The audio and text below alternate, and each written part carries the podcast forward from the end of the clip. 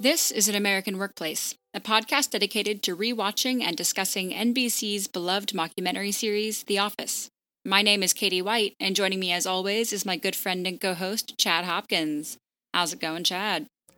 It's going okay. I finally uh, ended my summer. Today was my first day back at work. So, Oh, really? yeah, yeah, we'll we'll see how this goes going forward. I'm I'm looking forward to being back at work in a sense because I'm switching things up to what I'm more familiar with, but still, it's work. Yeah. how are things with you? oh, the same. You know, ready Yeah. for fall.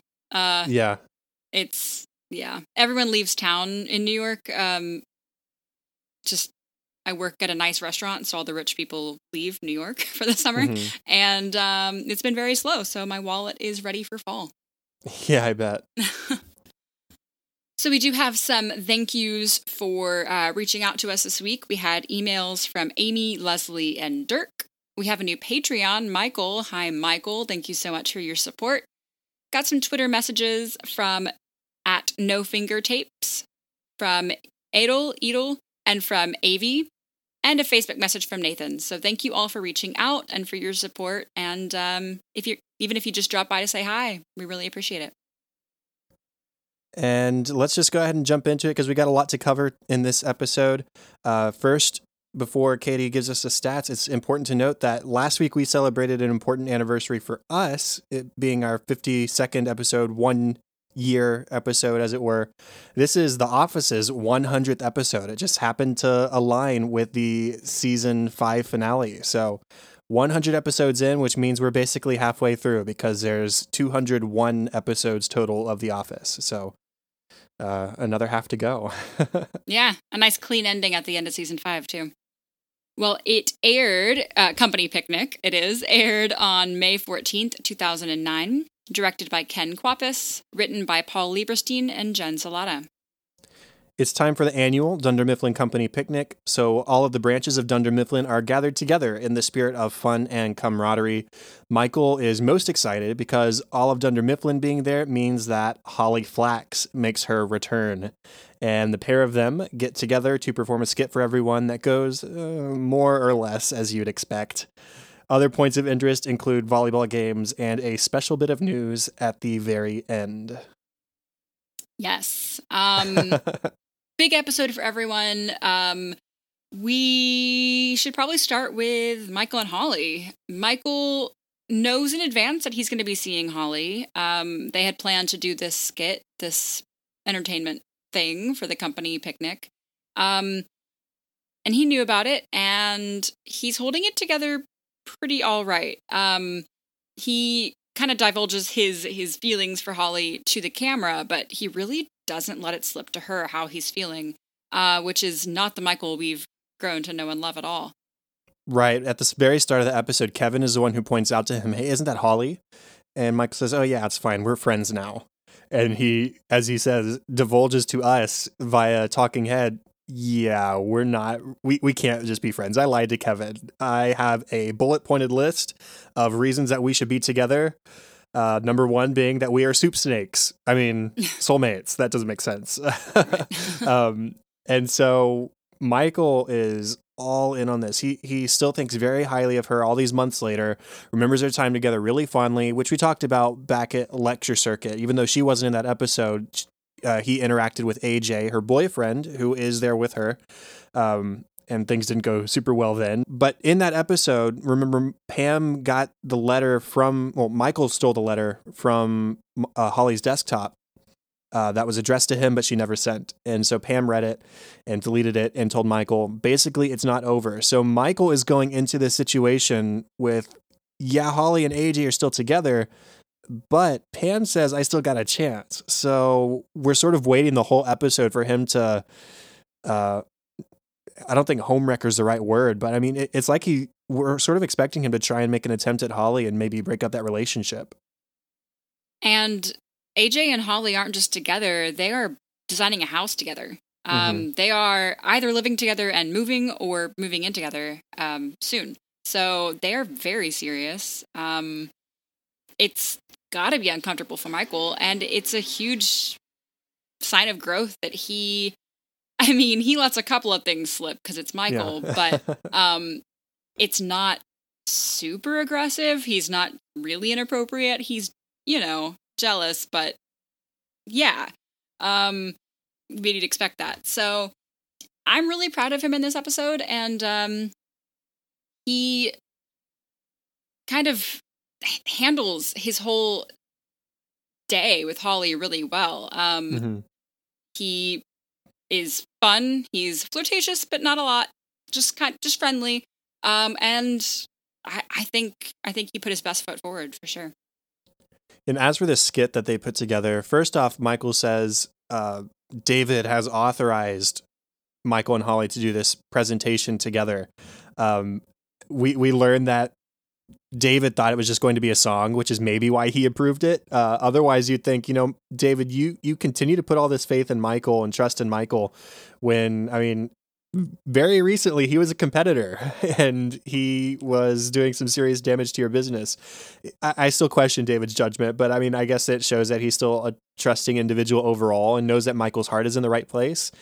But that being said, uh, as I alluded to in the plot summary, this goes about as well as you'd expect. I mean, first we get some of the planning because Michael didn't write this the skit before they got there. They get together and they brainstorm ideas and settle on something. And that those are really sweet moments too. We see the two of them like lying in the grass together and eating chocolate covered strawberry. It, it's a date basically. Of course, chocolate Um, covered strawberries. Yeah, Right, and th- I mean they're laying on their sides, facing each other on the grass. It's it's a pretty romantic setting, to be honest. Um, But Michael does refrain from making any sort of romantic gesture. They're just being, they're enjoying being in each other's company for the first time in months since since um, employee transfer, I guess, back at Mhm. like episode three of season five. Uh, so we saw the planning. We see that they're in sync with their humor again. They make jokes at like the same time. The whole Jaws dunder dunder dunder dunder dunder. They they, they come to that at the same time, and we learned in the commentary that that was an improvised moment too. So that makes it even better. that they actually both thought of that together. It's right. I mean, yeah. they're so in sync with each other. It's just like we saw how good a fit they were back in the beginning of the season, and this is just sort of continuing right where they left off. But it's really th- their humor is in sync with each other, not with everybody else. They get on stage, and it is the most painfully awkward thing for everybody, except for Stanley, who is weirdly enjoying it. um, but they focus it on Slumdog Millionaire. They call it Slum Dunder Mifflin Air. And instead of making it like strictly a game show, because they're supposed to be giving the the history of Dunder Mifflin is the the concept of the presentation. Like, why not just make it uh who wants to be a millionaire and ask questions and pass on information that way. That that that's the first place they mess up because they bring in stuff from the movie like torture yeah. and and, and uh, flashbacks. It's just it's strange. And then they start asking inappropriate questions like how Robert Mifflin killed himself. And th- th- at that particular moment in the sketch, the camera starts looking into the audience and finds the kids and highlights Yeah. the kids as they're being told how Robert Mifflin killed himself. Uh, it it and it only gets worse from there. I mean, ugh. I think the worst part of this whole Mhm. skit was that they accidentally outed some big news that um, David Wallace told Michael in confidence was that the Buffalo branch would be closing. And Michael decides, Michael and Holly decide to, well, first of all, I, I guess they thought it was public knowledge and they put that in their skit. And that is how the entire company found out that Buffalo would be closing. So that brought the curtain down really quick on their play. And um, they were, you know, ushered off stage. Uh, so just not a really successful skit, but I know that Michael had a good time doing it. Why do you think David would trust Michael with that information? Again, considering every everything that has happened this season. I mean, Michael Scott Paper Company aside, we had the lecture circuit, which went very poorly. We had uh, stress relief, where Dwight almost burned down the building and cut the face off a CPR dummy. And And Michael has like- quit and I started mean, his own competing thing company. Thing after thing, and so I just have to. I mean, I love David, but I have to question his judgment and how much he trusts Michael. Sometimes I don't know if maybe he was idea. trying to win him back over after it sort of being his fault that Michael left in the first place. Uh, and he does bring up a good point where, I mean, it should have been a dead giveaway that the fact that Buffalo Branch was there, right, should should let them know they that don't know. they don't know. But I mean, it, it's just bad things happening on both sides of the equation, sort of. yeah, I have no idea why David told Michael. Um, yeah, I thought of that too. I was like, there's really no reason I can think of that that would make sense, but yeah. Um, but at the end of the day, Michael has to hand Holly back over to AJ, and he was really mature. He um, hands her over. He says that, you know, he says goodbye and gives her a hug and shakes AJ's hand, I think. And um, then he's a talking head where it's it's the sweetest thing. He says, "Our relationship's going to take a while, um, but we'll get there." He says, "Maybe she'll be seeing someone one year, I'll be seeing someone the next year, but we'll get there eventually. I'm in no rush." And it's just it's just good. It's just perfect. Um, really, really mature moment for Michael. Yeah, that last part is huge because when when have we seen Michael not in a rush to get with the Yeah. woman aside from with Holly? Uh, so we're we're seeing a huge amount of growth and maturity from him. He's just willing to wait, which he's never been willing to do with anything, not even just women. Um, but my favorite moment between Michael and Holly is actually after the skit when they're sitting together and you know Michael says, "Yeah, maybe we shouldn't have included the Buffalo thing." And Holly says, "Hindsight, you know, hindsight's twenty twenty. And says Michael says, "Yeah, we should have had hindsight." he doesn't understand the phrase, uh, but it looks in that moment they just sort of sit there and sort of stew in each other's company, and it looks like Michael is about to bring up the whole soup snake thing and you think it to me at least and i might be just reading into it to me it looks like holly almost was expecting it. Like okay here it comes. I don't know what her reaction would have been but to me it looked like she was ready for michael to make some sort of grand romantic gesture like michael is wont to do. Um, but they both refrain and instead michael says you know what we have lots of material for next year's sketch so basically saying I look forward to doing this again with you. I enjoyed today. Let's do it again. And she reciprocates. She says, I, I can't wait. Yeah. And it, it's just a really sweet moment where there was a lot that could have happened and it might have ruined everything. It might have changed everything in Michael's favor. We don't know. But instead of risking anything or ruining what she has with AJ, he just says, I enjoyed my time with you today and I look forward to the next time we get to do it. And that's awesome for Michael. And I found myself wondering how much did Holly know about what happened at lecture circuit? Um, because she wasn't there, of course. AJ was, and the rest of her branch was. Um, and she came back to a sweater with a missing sleeve. So something went down.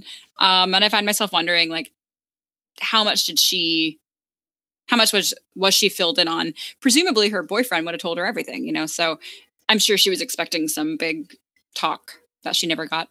And I just had a thought too. That document, that letter that she wrote to Michael was sitting on her desktop of her computer.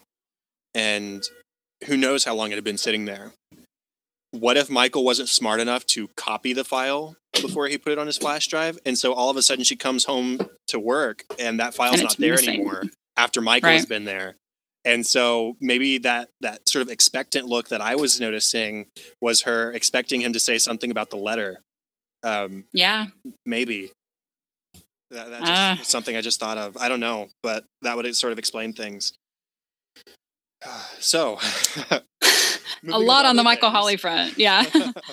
uh, pam they her and jim are trying to make an impression and be seen at the party quick enough so that they can leave but then pam gets roped into playing volleyball and turns out she's really really good. And uh, i wanted to address this because i alluded to it back when we discussed job fair in season four. Uh, she said at her high school gym yeah i have lots of memories here faking pms so i don't have to play volleyball or so i don't have to play basketball. And yet here she is playing volleyball Killing like a champ. And i mean that that's this is a sort of popular discussion topic in office groups that i've seen at least uh, because it seems like a contradiction. I personally think there's some easy explanations like maybe she only did it at school to avoid pressure from her peers but she mentions that she did volleyball camp every summer. So i mean i would imagine she'd get more practice then anyways uh, during the summers Uh, or maybe she only faked PMS a few times to to get out of playing things, and that's still a memory that she could have uh, of getting out of playing volleyball. It just wasn't an every time thing, so she still got the practice.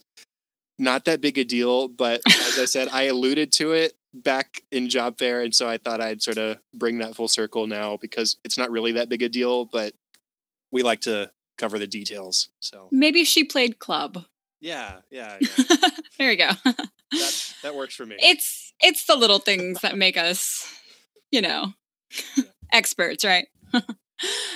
um yeah, so they are doing really well, Scranton, because of Pam. Otherwise not a great team, but Pam's really holding them together. And so they they find that they are quickly uh, progressing in this tournament, and they are, I believe, at the finals with with corporate. Mm-hmm. Um, everyone is really tired. Everyone wants to sit down, go eat because they didn't expect to do this well, so they're kind of bummed that they're still playing. Um, and Pam just has this little trip, and and she slips and um, hurts her ankle, I guess, and um, we should mention that Char- that uh, Charles Miner is here. Yeah. And I'm sure we'll get to that in a second, but um, he feels very strongly about the fact that Jim take Pam to the doctor, to the hospital to get this looked at because this is your fiance. Like you're really putting a a uh, work volleyball game over your fiance's health. You need to go get this sorted out. Uh, and of course, they are playing corporate at this time. So hypothetically, if Pam leaves, the team fails and they forfeit. So Jim takes her to the hospital and they're going to go run some tests and they ask all the questions, you know, any health concerns we need to know about. Are you pregnant? Blah, blah, blah. Uh, Dwight, not Dwight, that would be weird. Jim, that's a whole different story. That's a fan fiction somewhere. Um, Dwight again okay jim wow. jim gets jim is called into the room and we never hear what happens but it's made very very clear. It, it's such good editing. It's incredible. We never hear what happens. We just see reactions and it's very clear uh, what what is happening. Um, we see the doctor and pam in a room and the camera's on the outside of the glass and you see pam just oh my gosh, like completely white. Um, and Jim goes in and just starts crying and hugging Pam and comes out, tells uh, tells Dwight on the phone to send in the subs, starts crying and goes in the room. And uh, you can surmise that that Pam is pregnant. Yeah, and that's the end of the episode too. Yeah. Uh, thankfully, we'll be back with season six next week, so there's no big pregnant pause in between pregnant pause. Nicely done. Thank you. um, it, it's it's so great. It's such great acting from John Krasinski, especially. But man, it it, it we're we're happy for them, obviously, because Jim and Pam has been the the central uh, romantic relationship going through the whole course of the show, and after seeing the the awkwardness of season one and Jim's suffering of season two, and season three more awkwardness and then finally getting together here we are and they're getting ready to to start a family together. And so they're in it for the long run for sure. It, at least it seems that way. So we're happy about that. Talking about other people in the episode uh, th- those are the main things. But just to note andy still seems to have that crush on erin. Uh, it was initially a sort of competition between dwight and andy. Dwight maybe seems to have moved on uh, Andy asks Dwight to put Erin on his row for volleyball, uh, presumably because he just wants to be near her because he's still crushing on her pretty hard. Uh, Dwight either misinterprets or intentionally misinterprets, thinking that Andy wants him on the same row so that she can set him up so that he can spike the ball. And he's like, "Oh, you sly dog!" and so Dwight puts him next to Phyllis instead who's supposedly the best setter on the team. Uh, but we see Andy's competitive side come out. Uh, some of that uh, anger management maybe start to leak a little bit. Uh, Erin isn't the best volleyball player from what we see, and so when she makes mistakes, he being competitive despite his crush, uh, yells at her, Are you blind? Can you see out of your eyeballs? And he tries to play that one off by directing it to somebody on the other team. And then he does the same thing to Kevin. And uh, we it's just pointing out that he still seems to to like her. And there's a moment later where he she does make a good play and she scores against corporate and shows that she's competitive too and Andy is behind her and just, just sort of like silently admires her. So we'll see if that develops further next season. I mentioned that Charles was at the picnic, uh, of course, playing with corporate, and he's back at it for Jim. He just, nothing's changed. First thing he says is, uh, must be nice to get a rest from all your rest. Like, what a passive aggressive oh, jerk bag. I, that just gets under my skin. And, ah, um, so he, things are not better between Jim and Charles. And of course, Charles, um, Pam swears she's fine. I'm fine. My ankle's fine. I can walk on it. We're good. And Charles really pushes for um, for Jim to take her to the hospital because this is a corporate injury. He says. Yeah. Okay. Mm. okay. Um. So Charles is there. Um. And then a fun character we get this episode is Dwight's friend Rolf, um, who for some reason is involved. with this company picnic. I don't believe he works for Dunder Mifflin. Um, no. But people brought their families, so Dwight brought Rolf. And he is very much on Dwight's side uh, regarding Dwight's romantic encounters, specifically Angela. Rolf has apparently heard about um, Angela's heartbreak. Well, Dwight's heartbreak from Angela he is in charge of sending in subs for the volleyball game. And so Angela volunteers to play. Rolf says, I don't hear cheaters, tramps, or women who break my friend's heart. And um, Angela says, Kevin, now at six, seven, or is that too much accounting for you? Rolf says, Here's an accounting question for you. What does one fiance plus one lover equal? Answer one whore. So he's uh, vehemently on on Dwight's side. Um, just a, kind of a fun mean character to throw in the mix, I guess. Yeah, I've got to say, after that that first moment when he says, you know, I don't hear cheaters, tramps, or women who break my friend's heart, I'm on his side. Like, good for him for aligning himself with Dwight. But then he trash talks corporate and says some really foul things that I'm not going to repeat. Right. and then he says that second thing to Angela, call, calls her a whore to his face, to her face, and Dwight actually stands up for her in that moment. Yeah. he's he's officially taken it too far. Uh, he says, "Knock it off, leave it alone." And Dwight just sort of nods at Angela, like, "I acknowledge you. You're welcome. We're cool between us." Is sort of the vibe I get. And Angela looks pleased, and it, it's a nice moment for Dwight, who's also showing maturity. We talked about how Michael has matured. This is Dwight maturing too, and sort of not letting bygones be bygones necessarily, but it's it's putting the their troubled relationship in the past because really, I mean, it's what's done is done, and it, yeah. not holding it over her. So I, I, like that moment for what it says about Dwight as well. Mm-hmm. Well, funny stuff, I suppose. Please. Okay, starting with our cold open, which I love. This cold open. This is, I, and you Me don't too. hear people talk about this cold open very often either. I've uh, always liked this one. I think it's so yeah, funny. I, it's it's a great cold open because it features everyone minus Michael conspiring together to leave work early. Michael has fallen asleep thanks to eating chicken pot pie, oh, an entire chicken pot pie, an entire family sized chicken pot pie for lunch, as Jim is so careful to uh, specify. Yeah. yeah. uh, and there's lots of fun little moments throughout this entire cold open from Erin whispering into the phone that Michael isn't here, but she'll give the message when he gets up. I mean, I mean back to the, the Jim rephrasing himself as I just did to uh, him saying they're avoiding waking him, and you think, oh, they're trying to get work done, and it's no, we're going to fast forward the clocks, and then we'll wake him up because we want to leave work early. So there, there, there's just so many funny episodes. I could list a few other things or mo- moments, but uh, I could list a few other things. But are there any highlights for you in that cold open? Yeah, I like that they get barefoot when they go into Michael's oh, office, yeah, as yeah. to not make footsteps. Right. Um, they change all the clocks. They they sneak in and change Michael's watch, his computer, and his car clock. So they break into his car. Um, of course, all the office clocks. I mean, they really think of everything. Um, and then the synchronized wake up. They plan to have Erin turn on the lights, and simultaneously everyone starts laughing as if someone just said a joke. And Michael just wakes up and runs out of his office and starts laughing because he's got to be on the inside joke. it's just, it's like, oh, you had to have been there. Uh, geography joke. And he's oh, just, you know.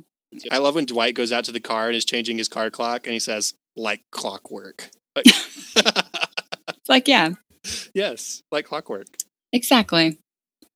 I love this bit between Michael, Holly, and AJ when they first see each other. Um, it's pretty awkward, you know. Of course, Michael's seeing them for the first time since, uh, well, he's seeing AJ for the first time since lecture circuit. Holly for the first time in a long time. Um, and he's offering really Holly some lemonade. He says, Would you like some lemonade? One of you, both of you, either or. The combinations are endless. Holly says, Lemonade sounds great. AJ says, I'd love an iced tea, actually. Michael says, You can go to hell. I'm kidding. Uh, sure. I will get you the best iced tea in the world. it's just he you think he's really serious and I think he is serious and then he kind of realizes what he says. Oh, I will get you the best iced tea. yeah. Um, when David confronts him and Holly about the the poor decision to include the Buffalo branch closure during their sketch, um, he says, David says, a kid asked him if his daddy was going to have a job by Christmas. Like, how do I handle this? Michael says, well, he's just thinking of his own gifts. So don't worry about the little kid. he's just he's just hoping to get Christmas gifts this year. Don't worry about him. the scene between Dwight and Pam when Dwight is trying to coach Pam on volleyball. He says, "Hey, hey Pam, how you doing?" He's talking to her like a kid. "Hey, do you know if you're right-handed or left-handed? Or do you even know? What hand do you use to answer the phone?" Oh, Pam so says, condescending. Oh. And she, you know, Pam obviously is a good volleyball player. She says, "Back off, Dwight." And she um just spikes the I, I don't know the appropriate terms. I'm not a volleyball player, but hits the ball over the net. I think it's spike, sure. And um, that's when she says the maybe I played a little in junior high and in high school, maybe a little in college, and went to volleyball camp most summers. summers, yeah. Summers. I've got to say, just real quick, the other Dunder Mifflin teams must be real bad because there are lots of times where Pam just serves the ball and gets a point. Like, yeah. it just lands on the ground. Like, who? Why didn't you hit the ball back? Like, at least volley at once. Come on. Make like, an attempt. Move. uh, let's see. Meredith, after the the whole Buffalo incident, Meredith says maybe we shouldn't play due to the circumstances. And this is for the final game against corporate. Dwight says people need volleyball now more than ever. Pam says, How do you figure? Dwight says, Because if we don't play, then the other team wins. and Oscar interprets Dwight differently than I think he intends. He just says, Dwight's right corporate deserves to get its ass kicked. Like we need to stick it to these guys because they've put us through a lot of crap this year. So that was pretty funny. Yeah. Yeah. We mentioned this a little bit earlier, but not specifically. David Wallace introduces Michael and Holly's sketch. He says a couple of employees have volunteered to entertain us with a song. Michael says, It's a sketch now. David Wallace just says, Okay. And then I have not seen this. Don't blame me if it's awful. yeah, bad idea, David. You should have seen it. Um, yeah. and at the end of that sketch, when the the Buffalo thing is out, and somebody from Buffalo says, "Do we have like what's going on?" David says, "There have been talks about closing the Buffalo branch," and somebody says, "And?" He says, "We're closing the Buffalo branch." like the step from here to here, there there have been talks, and it's happening. I can't really sugarcoat it. Yeah. Right. Um, I made a note that you probably loved the Back to the Future reference in this episode. Um, that's in my notes specifically for you.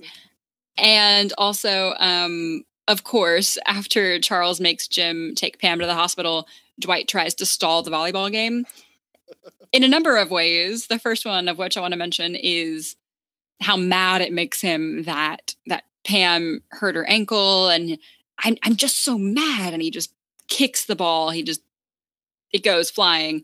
Um, and he just so calmly turns and said, I'll get that. And he just starts to slowly walk Mosey towards the ball. just taking his time just to get that ball, just trying to kill time till Pam gets back. And then the second thing he tries is he says, How many people need to get hurt before we learn a valuable lesson?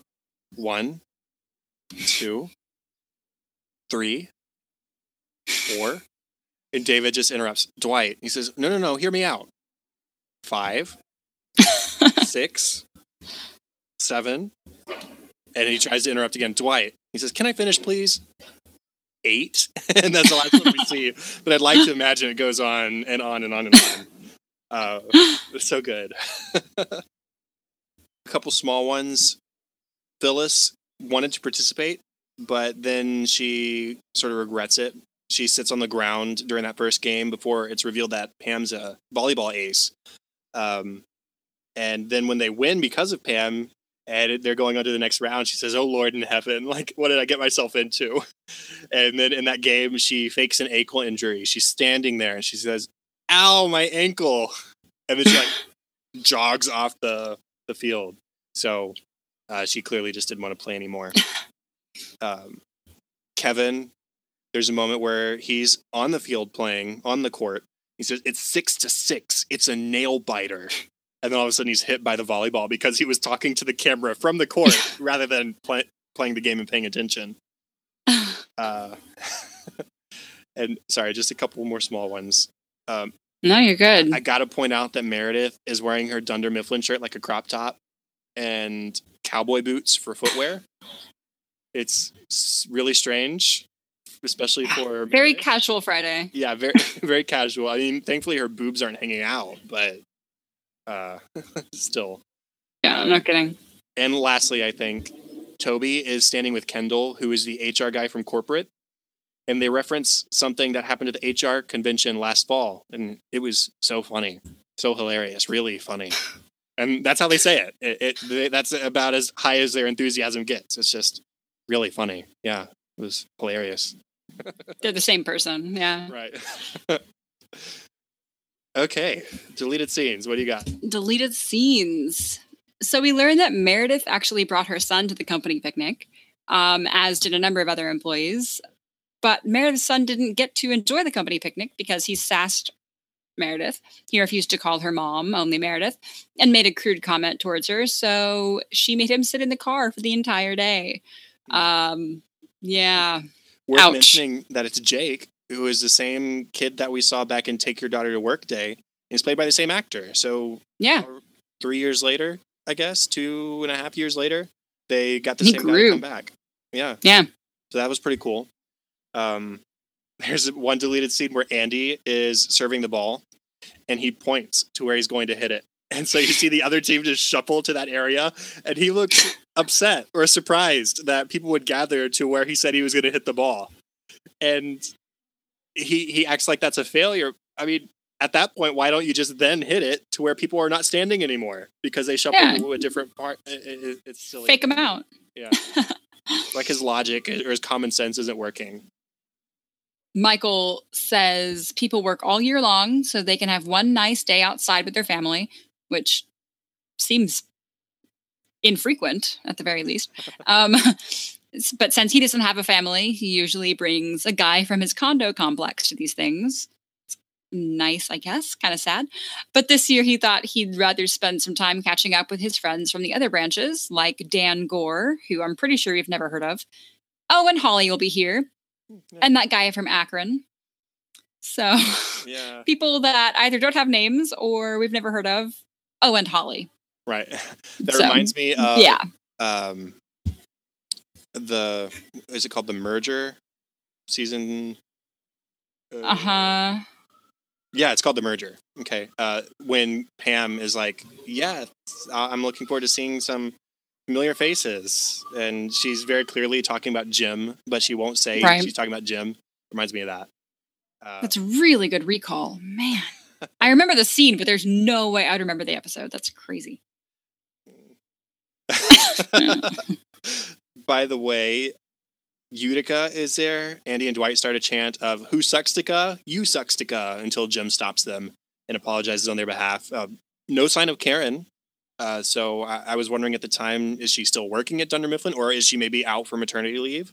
Uh, I don't know how long it has passed. I mean, it's been a while since when we last saw her, but I mean, she would have had her kid and then had a month or yeah. two with her kid. She, I, I, don't know what the timeline looks like, but I mean, in the commentary, the real story is that they just reveal that um, Rashida Jones wasn't available to shoot the episode. Yeah, so not that big. she deal, she probably would have mentioned her due date. I think she does in um or not her date, but when she's due, basically in uh, lecture circuit. So mm-hmm. I may need to do some investigating to see if that lines up. That'd be cool. Right. Dwight instructs everyone on how to play volleyball. He asks Jim to keep his hands in a triangle position in front of his face. Jim says that his hands actually work independently from his brain, uh, so he's not able to control them. And then his hands slap Dwight on the face. It's not Jim, it's his hands. But he says sorry. um, Andy gets mad at his team because they hit a ball, hit the ball a few times on their side of the net, uh, and so he catches it and he chastises them. He says, You can only hit the ball three times on each side. I don't think anybody was paying attention or cared. I don't think anybody on the other team or refereeing would have stopped them. This is a company picnic for crying out loud. They're playing with nine people on a team. Uh, it doesn't matter. But Andy is a stickler for rules, and so he tosses the ball over to the Buffalo team, who they're playing at the time, and their server promptly hits it into the net and then gets upset at his people on his team for moving and like distracting him, I guess. And he's like, man, what's with that guy? Jim steps in and tries to calm everybody down. He says, we're just having fun, guys. Come on.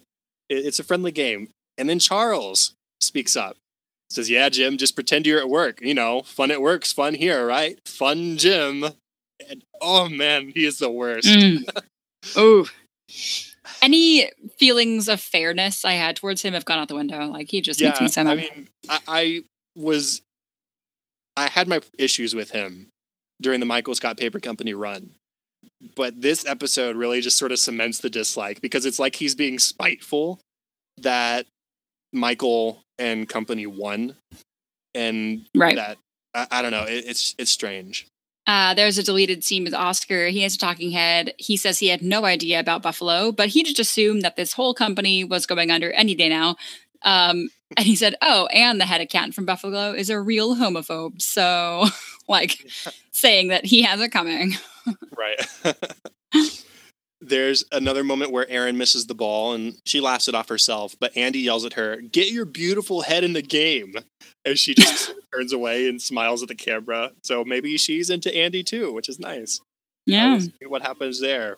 Uh, I mean, Angela has a talking head where she references that Dwight nodded at her for the first time in months today, and it made her heart sit up a little straighter in its chair. and she knows she seems hard and cold on the outside, but her inside is warm as porcelain. I don't think of porcelain as being a particularly warm object or thing. Not so much. I mean, compared to ice, I guess it's. I guess it's an improvement. Last one for me, I think, since Dunder Mifflin Scranton is doing surprisingly well in the volleyball game, they've stayed in for a lot for a lot longer than they had thought. Everyone's grouchy. Oscar wants to go eat, and Dwight says, "Just because obesity is respected in the Latino community doesn't mean you need to be a stereotype." Ouch. um, and he uh, tries to start a I say Dunder, you say Mifflin" chant, which they're all Dunder Mifflin, so that doesn't work. and then Meredith intentionally throws the game so that they can all sit down because they're all just so tired. Yeah, and when you say throws the game, she literally throws the ball into Dwight's head. Yeah. That's because he just says, just serve the yeah. ball, idiot. And so she serves okay. it into his head and that loses the game. That's that. Commentary. So we had Ken Kwapis, Jen Celotta, and Paul Lieberstein in this one as you mentioned, it was episode 100 um, and the end of season five. So they used this 100th episode as an excuse to kind of bring back a lot of familiar faces. Um, which is, it's not why we got Holly, but it's kind of why we got Holly in this episode. Um, because it was number 100, they wanted it to be sort of a reunion of sorts. Mm-hmm. Uh, they said that they came up with the idea for the episode at the start of season five. Um, and this was sort of this conversation was initially started. Ken Kwapis said, "You know what led to that? What led to you writing about volleyball? Because it was a pain to direct, uh, having to figure all that kind of stuff out. Um, so they knew they were heading this way. Uh, the corporate team was apparently awful. Uh, so they almost had to make everybody else worse by comparison. And then there was another time Ken Kwapis said, "Yeah, during like a break or something, we had Utica and the Dunder Mifflin teams play just to play to to warm up. Uh, but the Utica team, the Utica, Utica team, killed Dunder Mifflin and sort of made everybody kind of depressed. And so they were like, "Yeah, let's go back to the scene now." Yeah. and they also talked about how they didn't really know the rules of volleyball. So they had nine people on a team. They didn't know about rotations. They didn't know how many times you could hit on each side or whatever. Um, so there's that. they mentioned that this episode had so many more speaking parts than most episodes.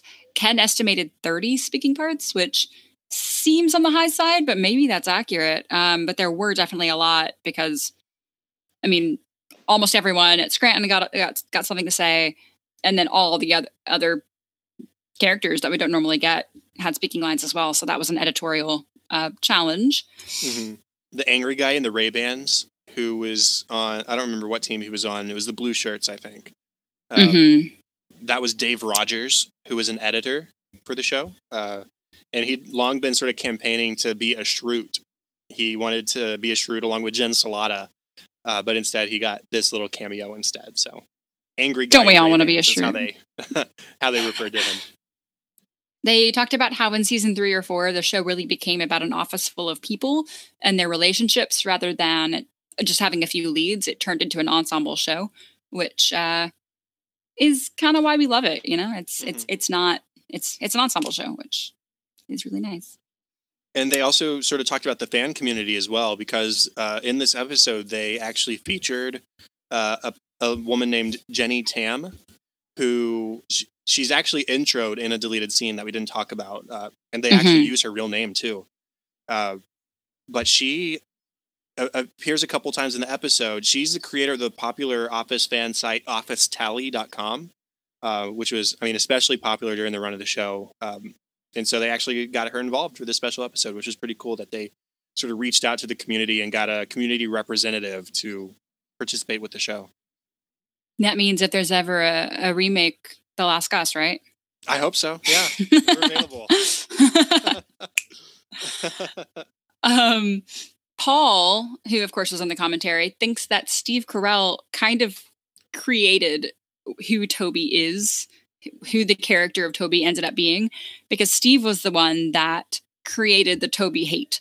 Mm-hmm. It wasn't written in. Steve just put this on that every time Toby would enter the room, Michael just was like physically repulsed by him and they and they laugh at how easily Steve puts on this like just hatred in his body. Yeah, um, it's just instantaneous.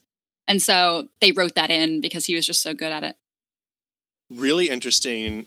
Some of the serves from, well, probably all of the serves from Jenna Fischer were actually CGI'd because she, yeah. one, she's not a volleyball person, and two, she actually has some sort of arm injury where I think they said she can't do things like above her shoulder level with her arms, or at least like couldn't at the time. Yeah, I, I don't know exactly the details, but they would have her mime the movement, and then they would have everybody on the enemy team uh, mime receiving it. And so a lot of the time we see the volleyball, it's actually CGI, which is crazy because I don't think I would have yeah. noticed it. I, well, I still I haven't like tried to notice it, but I didn't notice it just watching the episode. Right. Steve, they quote having said that Amy Ryan, who plays Holly, is just such a gift to work with that he was so thrilled to have her back for this episode. And they note that she has no comedy on her reel before um before The Office. She was never a comedian, which is amazing because she is she fits into this cast so well now she has comedy. So. Mm-hmm. Uh, they talk about the security that was res- regarding the big reveal at the end. They they didn't include it in the scripts. Uh, they had sort of watermarked discs that they actually handed to NBC as well. So it, it, was super top secret that nobody know ahead of the episode airing that uh, Pam is pregnant now. So that that was interesting. Paul joked that they wrote the Dunder Mifflin skit bit um, exactly in Steve's sweet spot because mm-hmm. he comes from an improv sketch comedy background. He'd been doing skits on stage for 20 plus years. So that was just exactly what he had been trained to do. So it was so natural and perfect. The last one for me, at least, you might have a couple more. Um, Ken Kwapis regards, he, he said it, I, he gave a note to John Krasinski in that final scene at the hospital uh, to not oh, forget cool. the cameraman. And so if you watch that scene, it, it's supposed to sort of play as Jim has built this relationship with the camera people of this documentary crew over the past couple years, the past couple seasons for us of the show.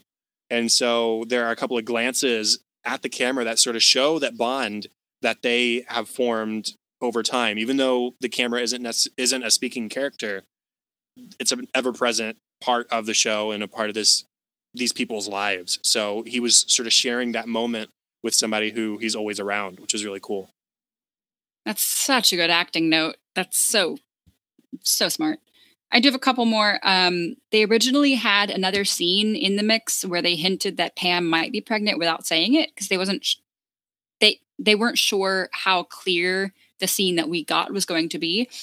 When they saw that, it was so incredibly clear without saying anything that they just had to use just that. It was perfect as it was. So they didn't hint towards it. Although I would have been curious as to what that hint would have been. Mm-hmm. And then the last one for me is I'm curious as to how many times in a commentary they will mention that Andy Buckley, who plays David, works in finance in real life. Because it's every time he's in an episode, they're like, "Oh, did you know that he works as a he's a finance dude?" every time. like, yeah, I, I, did. I did yeah. know. I guess it's been a different crew every time they've mentioned. Yeah, they just don't communicate to each other what they tell. I don't know. Right. Funny.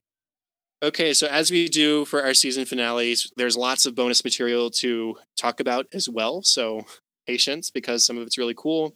First off, we've got the gag reel.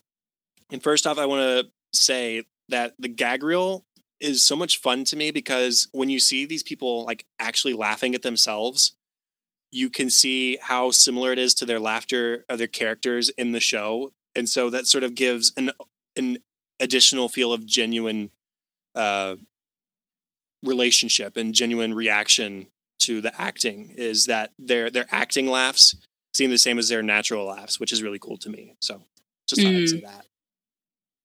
Did you have any moments from the gag reel you wanted to mention? Uh, I, I, I took note of a lot of them. Um, let me see if I can find one that made me laugh the most. If you want to mention one first. Yeah. Um, here's one Moroccan Christmas. It's a it's a takeout from that where Michael asks Toby to write down the name of the rehab center to take Meredith. Um, but Paul writes "fu" on the sticky note instead, and Steve just like dies. And as we know from from previous uh, from previous commentaries, Steve doesn't lose it a whole lot. You wouldn't know that by watching the gag reel because it's mostly right. him, it seems. But he is the one to break it the least. He does not break character. He does not like to break character. Um, but when he does, it's it just I I laugh like, so hard because he's just so funny. Yeah. Yeah. He just like melts. he wrote a few. it's so funny. It's I love him. Uh, one of my favorites was uh, an, an outtake from Lecture Circuit where Michael says, Would a liar bring many Mounds bars? and so Pam is supposed to throw out the Mounds bars. And so she has this armful and she throws them and they like all go with this one lady at the front row. and so it's just like, here you go, have all of my Mounds bars. it was so funny. It's an outtake from Prince Family Paper where uh, Rainn and Steve are doing the lick your lips bit. And um, Rainn does this take where he's got a bunch of food in his mouth and he's licking his lips like he does, all huge. And then he laughs, and all the food just like spews out of his mouth onto Steve.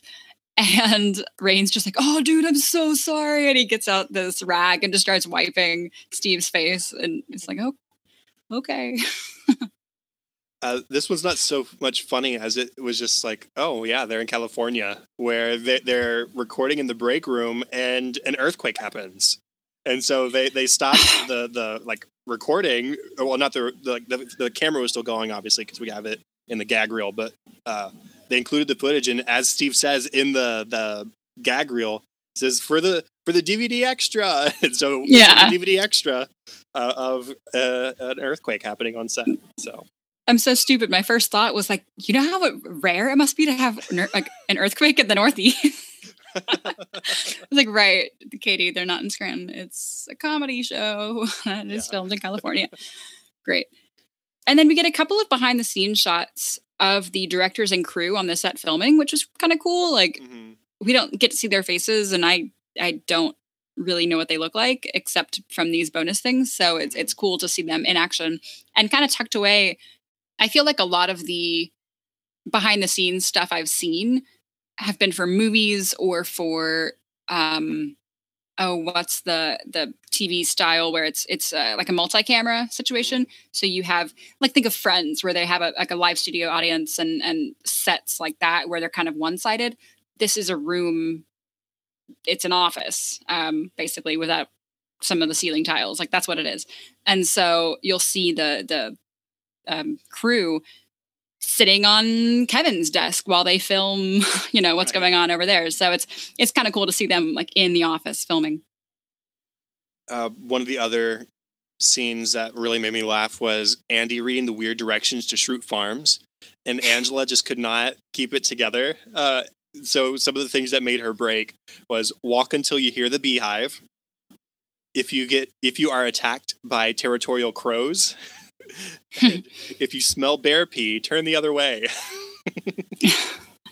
it those all made her crack up. We could go on and on on those. Yeah, we um, uh, but, but just watch it if you want to laugh the next one is there is a there's one called 100 episodes 100 moments which was interesting. Basically, they just played a couple of seconds of each episode in order for the first 100 episodes. So you get, you know, sort of a recap of the whole series. Nothing really to mention besides that. No. And there was a lengthy Q&A from the Academy of Television Arts and Sciences. Um, we're not going to go super in depth on that, but I think we each wrote down just a few things. Uh, there was one part where they're they're sort of talking about living on the set and how they they need to make it seem like a functioning work environment and they talk about how they're all very good at playing the part of being in an office and doing the roles that are required of them in that office even when they're not the main people on camera they're sort of in the background and they, they talk about even even the fact that there's all their computers on their desks are fully functioning internet connected uh, games internet email instant messaging and so they're they're using all that to their advantage. Sometimes, I mean, when they're not on camera, they might be playing a game, but when they're on camera, they're doing their best to appear like they're having work and doing work, which is pretty cool. It sounds exhausting, and I think about it from like a a filming point of view. You have to have all those actors there all the time mm-hmm. just to have them in the background. So it's I'm sure a nightmare to organize. I didn't realize that this was Paul Lieberstein's first acting role, which is crazy. Um, he was a writer forever, and they threw him into an acting role. And Brian Baumgartner actually taught him about continuity, which is a huge thing when you're, you know, acting on screen. Um, is that they film the same thing over and over, and you kind of have to remember what you were doing. Okay, I was sitting this way, or my coffee cup was half full, or you know, whatever. My hair was parted on this side. Uh, a lot of times, you'll have people to help you with that, but uh, Paul had no idea about this as an actor. And so Brian, who plays Kevin, had to kind of teach him about continuity, but he taught him in season three. so the first two seasons, apparently, Toby was just all over the place. uh, Rainn Wilson talking about sort of getting into the Dwight role. He said, you know, I, have seen every episode of the BBC version, unlike Steve Carell. Uh, he says, you know, unlike Steve, I tried to copy everything that my counterpart did in the BBC version, uh, who was played by Mackenzie Crook. And he says, but I'm just really bad at imitating. So that's how he got and he jokes that, you know, the character really fell into place when he got the hair, the, the, the middle part, and the, the specific glasses and the mustard shirt and the calculator watch. And it, he says, you know, my grandmother could play the role of Dwight. You just need all those things going for you. You just need to have the, the props basically and then it's easy to fall into the character. So my last one actually was very similarly related to that. I had Steve's one where he didn't watch the original Office because he didn't want to copy Ricky Gervais. But now that I think about it, he was so spot on with the pilot, which of course was basically a shot for shot remake of the pilot of the UK Office, that it's amazing that he didn't watch the original because his just kind of general sleaziness in in season one where he's just like a used car salesman kind of guy was so spot on um that i can't believe he hadn't watched it before. Uh, brian baumgartner reveals that he originally read for stanley uh, but he knew after sort of interacting with the casting crew that if he was going to get a role and get cast in the show it was going to be as kevin. So when he read for stanley he read it as if he were Kevin as he saw Kevin, which is sort of mm. backwards, but that, that's just sort of how he approached the audition. That's how he got the part. Yeah. Uh, anything else you wanted to mention from the Q and A? Uh no, we can move on. Yeah. Let's go on to the promos. The promos they had um, some for the Beijing Olympics, were which were being advertised at this time. Uh, they were that summer. There is one promo where Dwight suggests a instead of a decathlon, a centathlon, 100 sports, uh, including front jump, back jump, side jump, animal mimicry, wall climbing, cup stacking, hide the hamster. Um, so, which is my favorite, hide the hamster, and that was just his their little homage to the Olympics. Right. Some more of the the highlights from that one for me: uh, boat repair, projectile mm-hmm. spitting, Q-tip, yep. Q-tipping projection, pain tolerant, die like uh, like Dungeons and Dragons die casting, uh, mm. pizza making. Sign me up. Sign me up. Voting as an Olympic sport. I don't know. Um, okay. Cabinet making, murder ball, and murder checkers. The less athletic version. Yeah, yeah. Michael says in his own promo that he likes watching women's volleyball, but not not for the reason you think. Don't worry. He just enjoys watching beautiful tall women horsing around on the beach. It's like the swimsuit issue, but he doesn't care about the swimsuit. He cares about what's underneath. But maybe that's just him. well, is there... Michael who has a talking head at some point? I, I couldn't name the episode right now, but I think it's something to the effect of I think a woman looks best when she's wearing nothing at all. Yeah, when she's completely naked. Yeah. yeah. And then there are some other promos for it seems like they were for the Olympics as well, although they, they weren't under the same category. It was for um, the uh, Super Bowl football championship. Oh, that's Maybe not right. Super Bowl. It was uh, XL um, I, XL I, Yeah. Yeah. Football championships. That's what it was. Yes. Um, one of them is Michael's wearing an athletic cup and asks people to punch him in the crotch. Uh, Jim refuses. Dwight says he'll do it, but instead kicks him in the kicks him in the shin. Dwight says, "If you want a predictable fight, don't fight with me." so Michael comes out wearing shin guards and a cup. Dwight punches him in the stomach. He also throws a stapler near his head and hits him in the neck with an orange. so he's a, a uh, experimental fighter, I guess. Right, and then the other football promo was Michael adopted the practice of slapping butts to communicate a job well done, uh, or if they've done a really good job, sort of like fondling their butts for an extended period. He does that with, with two hands. Yeah. and just start cupping it. Uh, Pam has a talking head. She says, We're afraid of doing even an adequate job. And Oscar says, Our productivity has dropped 40%. I think Michael may have actually started the recession. and it ends with Jim avoiding Michael only to slap Michael on the butt, making, or hard actually. And it makes Michael walk off almost limping. And I think that probably ended it there. We have two webisodes or two kind of series of webisodes in this one. Uh, the first of which is Kevin's Loan. Mm-hmm. It goes. Uh, it's it's a four part webisode, four episodes, if you will, that are just a few minutes long.